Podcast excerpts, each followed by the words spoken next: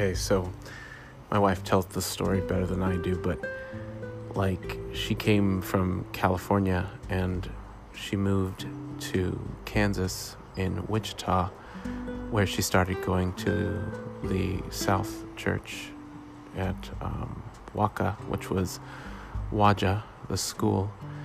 And I remember that, you know, it was always the difference. It's funny how there's separation everywhere you go because, you know, there's racism even within cultures of their own. Um, you know, the light skin versus the dark skin Hispanics or Mexicans versus the Guatemalans or whatever, whoever. And, you know, my wife is a dark skinned young lady, and these other ones were like, you know, the fair skinned, green eyed um, crew that were there. And, you know, they were all friends, but there were just these times and these moments when they would kind of get onto each other. And I remember my wife was, um, she was just kind of, you know, on her journey and she was just learning how to sing. And they used to make fun of her and stuff like that. And then she liked one of the guys, and I'm not gonna, you might know him actually, so I'm not gonna say the name. But uh, he, uh, they led her on, and, you know, they would have conversations with her and say, So you like him? And she was like, Yeah, and well, he says he likes you back. And, and they, they kind of like strung her along for a long time. And it all came to a head when she went up front to sing, and this person who was everything, I mean, kind of just like, I guess, like dogged her in front of everybody, not only in her singing, but also like just completely clowned her. And it was like a Valentine thing, so embarrassed her, saying, No, I, I don't like you, I never would. And um, he kind of just moved on from that, but you know, that made an impression for her forever. And her approach could have gone one of two directions because usually, you know, we don't like rejection. And when rejection happens, then sometimes we rebound hard and just, you know, like just cover up the pain and go for alternatives and, and, um, but she she was kind of at this place where where you're at where you have this choice. And i remember she just kind of got her focus on with god. And during that that period things were happening in her life that kind of strengthened those things that she began and that was about the time that mariah carey came out and uh, who else was celine dion and whitney houston and and she was like practicing her music game and practicing and getting stronger and stronger. And time passed, she kind of forgot about him.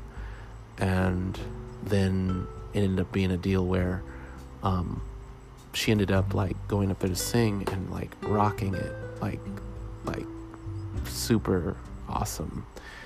And they couldn't believe it. And it was like this chain of events that happened because that's when I moved from um, uh, call it uh, from um, um, uh, Oklahoma, and you know I was a weirdo, you know, long fingernails, you know, um, whatever, green eyes, whatever, um, just you know this guy, and of course at that time they were talking about it, like, ooh, who's this guy? We found out he's Jamaican, whatever. Um, not a brag. This is just what was being spoken of, and you know, all she didn't bother, but she didn't bother to try to, you know, look my direction. But I, I mean, she was the first one. I mean, there were others. There were other girls there, and I was like, yeah, well, there's, you know, there's a couple of the, the fair skinned, colored eyed gals that were part of that crew that I saw, and I was like, you know, okay, they're, they're cute. But man, when I saw this one, you know, dark skin, um, had that uh, that appeal, you know, that Coca Cola bottle shape and I was just like, man, that's that's life, and I was like, I, I gotta have that, and and I mean, I pursued her like nobody's business, and she didn't understand it. She didn't understand why I would go after her. Like, I mean, what about you know the the classic choice? You know the the the obvious beauty, the the whatever, you know, like and who's to even give that? You know, who's who can even call what is the obvious beauty? You know, the culture that I was raised in as a Jamaican and the background I come from, like that's spot on what I that's what the doctor ordered. Like that's that's what I wanted, that's what I desired, that's what I needed in my life. And so um, I pursued her like nobody else's business and and it's funny because um, we got together, we got married, and throughout this journey, she was working through her feelings with us because this person was still in my life, uh, or her life, really.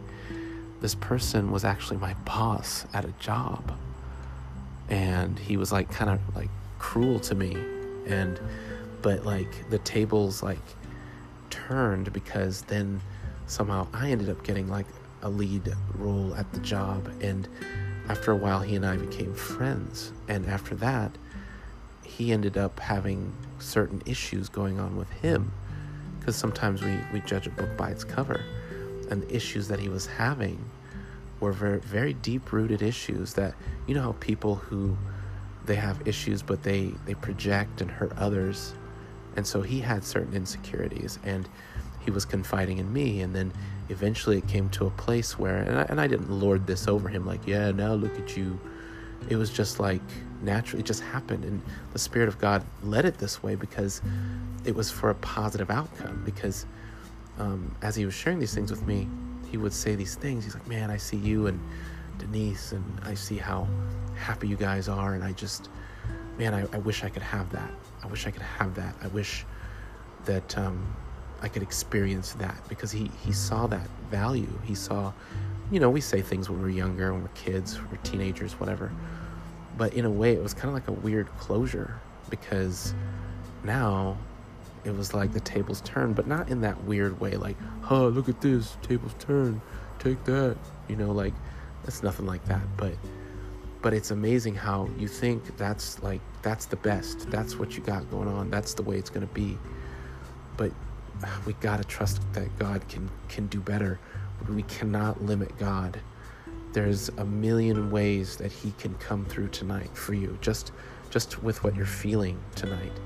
A million ways He can do this for you, and I need you to know that. I need you to know that just to make it through tonight. You just need to make it through tonight. Don't worry about the pain tomorrow and the next day. God's going to take care of that, but you don't want to let go of that focus that you're talking about with um, with God.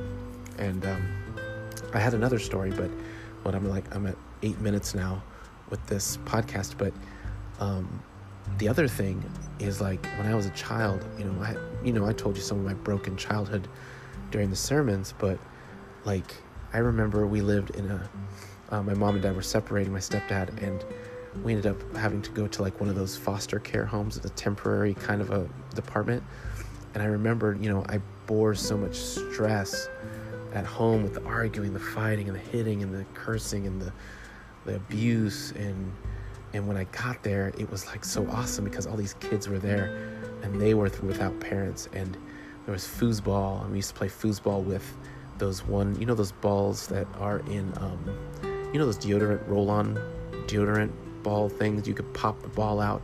We'd play foosball. It was winter.